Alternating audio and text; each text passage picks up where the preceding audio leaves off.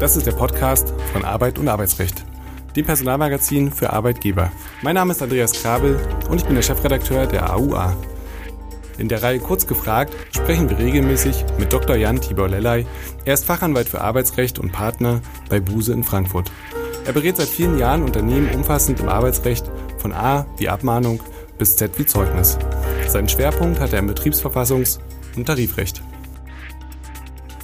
Herzlich willkommen, lieber Herr Dr. Lellay, zu einer weiteren Folge Kurz gefragt. Heute wollen wir sprechen über den Datenschutz im Kündigungsschutzprozess und überlegen, ob es da vielleicht eine Haftungsfalle geben kann.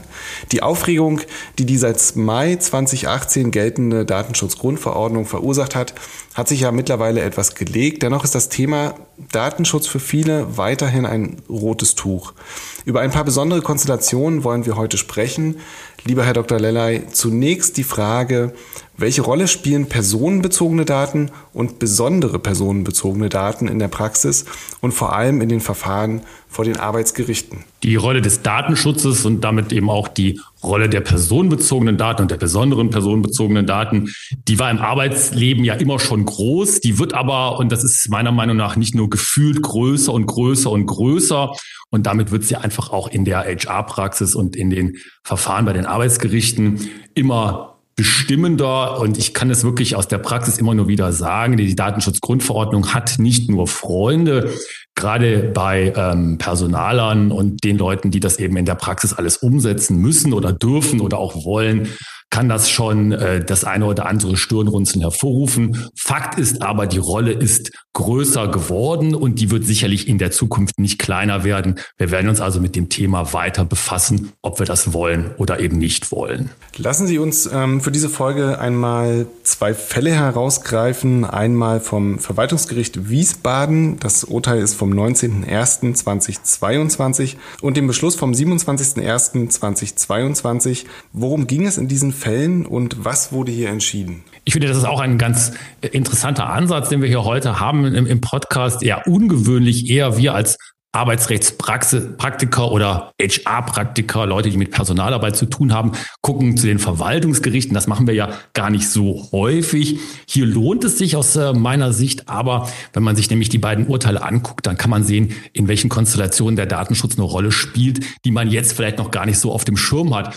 Das Urteil vom 19.01.2022 ähm, war erstmal mit einem Klassiker gestartet, nämlich einem Verfahren beim Arbeitsgericht erstmal da wurde drum gestritten, ob ein Arbeitnehmer behindertengerecht beschäftigt werden sollte oder musste und dann eventuell sogar auch einen Schadenersatz verlangen könnte, wenn er das nicht wurde. Das Ganze wurde durchgestritten beim Arbeitsgericht und auch beim Landesarbeitsgericht. Der Arbeitnehmer verlor und dann kam das dicke Ende hinterher, nämlich in Form einer Beschwerde zum Landesdatenschutzbeauftragten. Und da wurde behauptet in dieser Beschwerde, man habe in diesem arbeitsgerichtlichen Verfahren Datenschutzverstöße begangen durch die Offenbarung dieser besonderen personenbezogenen Daten. Und dann wurde dann von der Datenschutzaufsicht gefordert, man müsse einschreiten mit Bußgeldern und so weiter und so weiter. Und da stand vor allen Dingen natürlich die Arbeitgeberin, das Unternehmen, das in diesem Prozess beteiligt war, im Arbeitsgericht im Fokus und mit auch der Prozessvertretung einer Rechtsanwältin. Die sollten hier zum Adressaten von Bußgeldern gemacht werden. Und äh, interessanterweise sagt das äh, Verwaltungsgericht dann, nein, das ist alles nicht der Fall. Es sagt nicht, das ist Unsinn, aber es sagt zumindest, wenn das so wäre, wenn man also solche personenbezogenen Daten, die es ja hier nun gab in dem Verfahren, nämlich es ging ja um einen schwerbehinderten Menschen, wenn man die also nicht in einem Gerichtsverfahren vortragen dürfte, dann könnte ja ein Gerichtsverfahren überhaupt nicht mehr richtig geführt werden von einem Unternehmen. Also hier aus Personaler und HR-Sicht sicherlich ein gutes Signal durch das Verwaltungsgericht Wiesbaden. Nun hatten wir ja schon in einer Folge, ich glaube im Dezember 21 war das, darüber gesprochen, dass der Auskunftsanspruch durchaus ein Druckmittel sein kann. Gibt es noch andere Druckmittel, vielleicht ähm, also neben dem Fall des ähm, Verwaltungsgerichts Wiesbaden?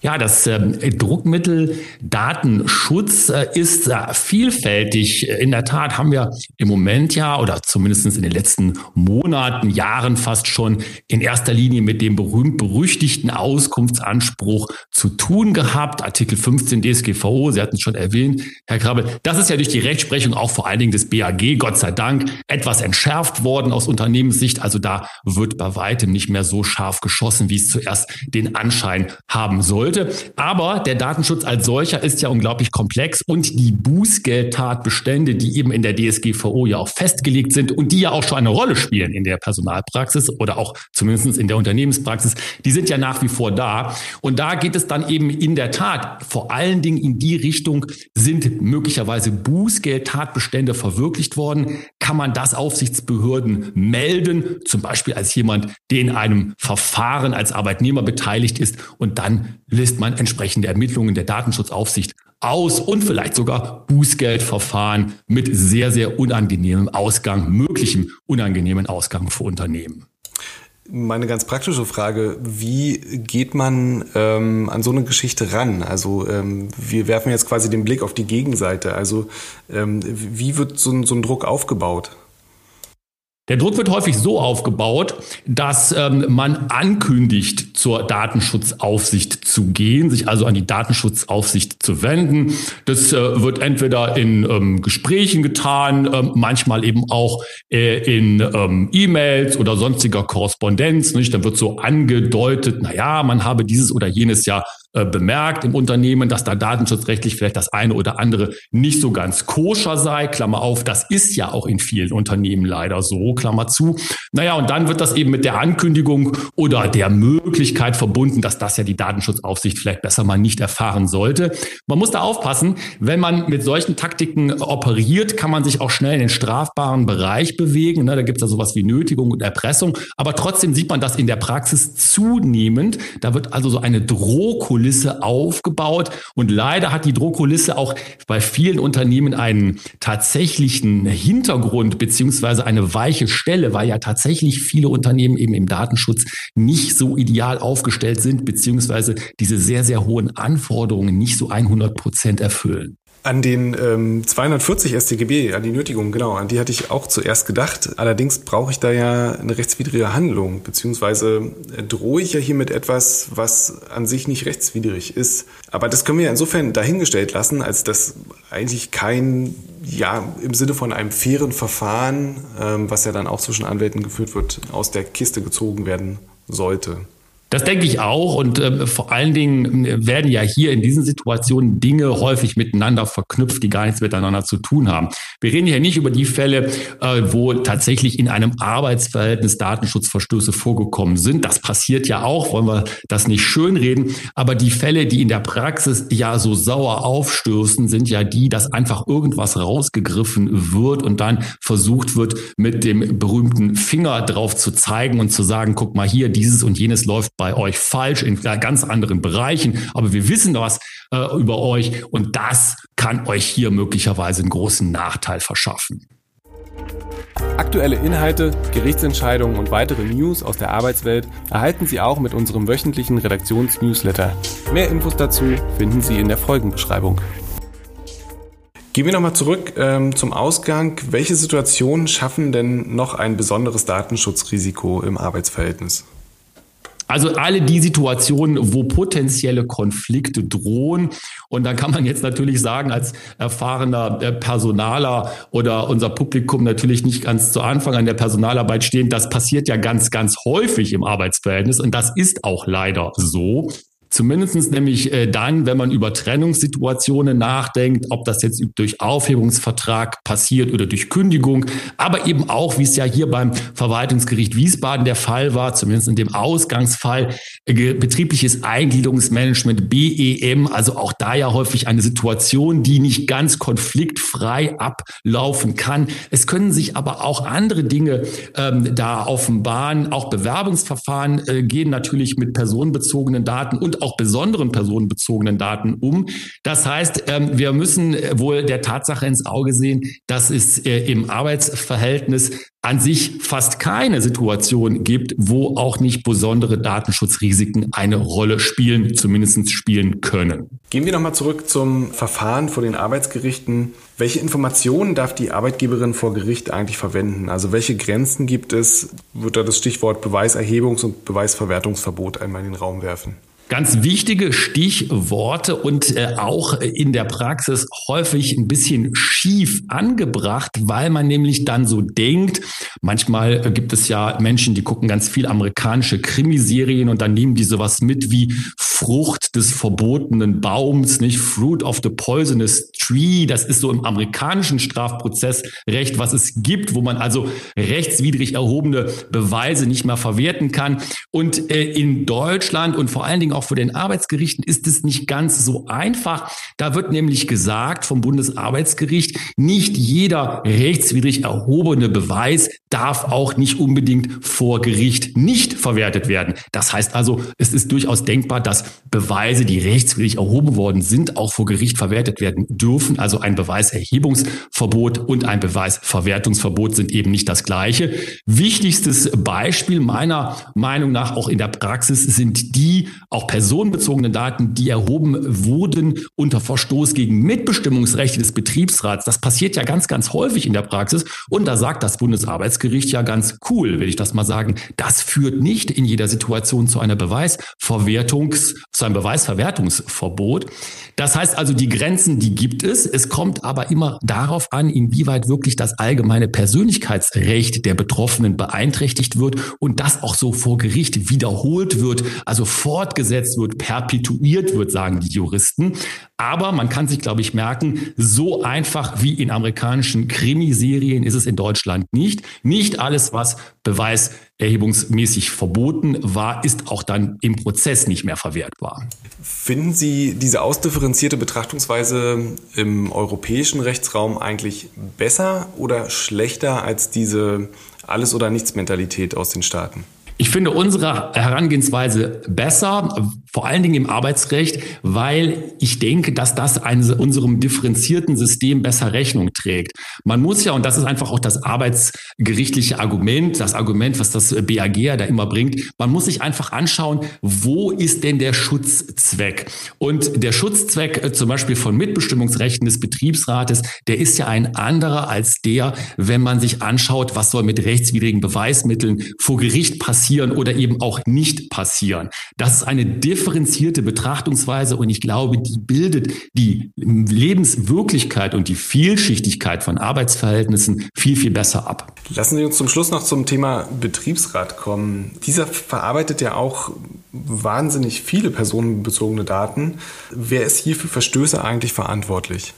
Da hat es eine große Enttäuschung gegeben im letzten Jahr, das Betriebsräte-Modernisierungsgesetz. Man hatte ja auf die Modernisierung auch insoweit gehofft, zumindest ich hatte darauf gehofft, dass da auch sich etwas bei der Verantwortlichkeit des Betriebsrates für die Verarbeitung personenbezogener Daten tun würde. Denn der Betriebsrat verarbeitet ja sehr, sehr, sehr, sehr viele personenbezogene Daten, äh, mindestens so viele, wie das eine Personal- oder eine HR-Abteilung tut.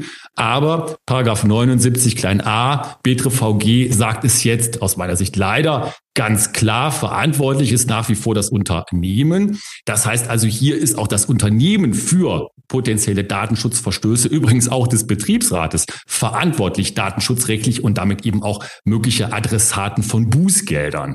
Ähm, das ist äh, etwas eigenartig in der Praxis, vor allen Dingen, wenn man sich das anschaut, dass ja Betriebsräte personenbezogene Daten vollständig selbstständig und ohne, und das ist ja auch richtig, aber ohne Steuerung durch das Unternehmen und auch ohne Kontrolle durch das Unternehmen verarbeiten. Aber trotzdem verantwortlich soll nach wie vor das Unternehmen sein. Für viele Zuhörer war das jetzt vielleicht nichts Neues. Für alle anderen geht natürlich jetzt ein Aufschrei durch den Raum und es stellt sich genau diese Frage, wie schützt sich der Arbeitgeber eigentlich vor missbräuchlichem Verhalten seitens des Betriebsrats? Also er hat er kaum Einfluss.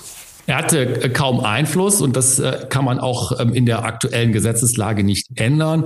Wir empfehlen da in der Beratungspraxis immer, dass man mit dem Betriebsrat eine Regelungsabrede dahingehend schließt, um eben festzulegen, wie personenbezogene Daten im Betriebsrat durch den Betriebsrat verarbeitet werden und man da auch entsprechende Rechte und auch vor allen Dingen Pflichten des Betriebsrates festlegt, auch klar die Verantwortlichkeiten festlegt. Und dann hat man natürlich schon ein Regelsystem etabliert, was an der datenschutzrechtlichen Verantwortlichkeit erstmal natürlich nichts ändern kann, aber man trotzdem ganz klare Abgrenzungen vornehmen kann und sich damit zumindest gegen das missbräuchliche Verhalten des Betriebsrates besser schützen kann, wenn es denn vorkommt. Nicht alle Betriebsräte sind ja missbräuchlich mit Daten unterwegs. Das heißt, man könnte dort auch Sanktionen verankern und gegebenenfalls arbeitsrechtlich ähm, etwas tun dagegen.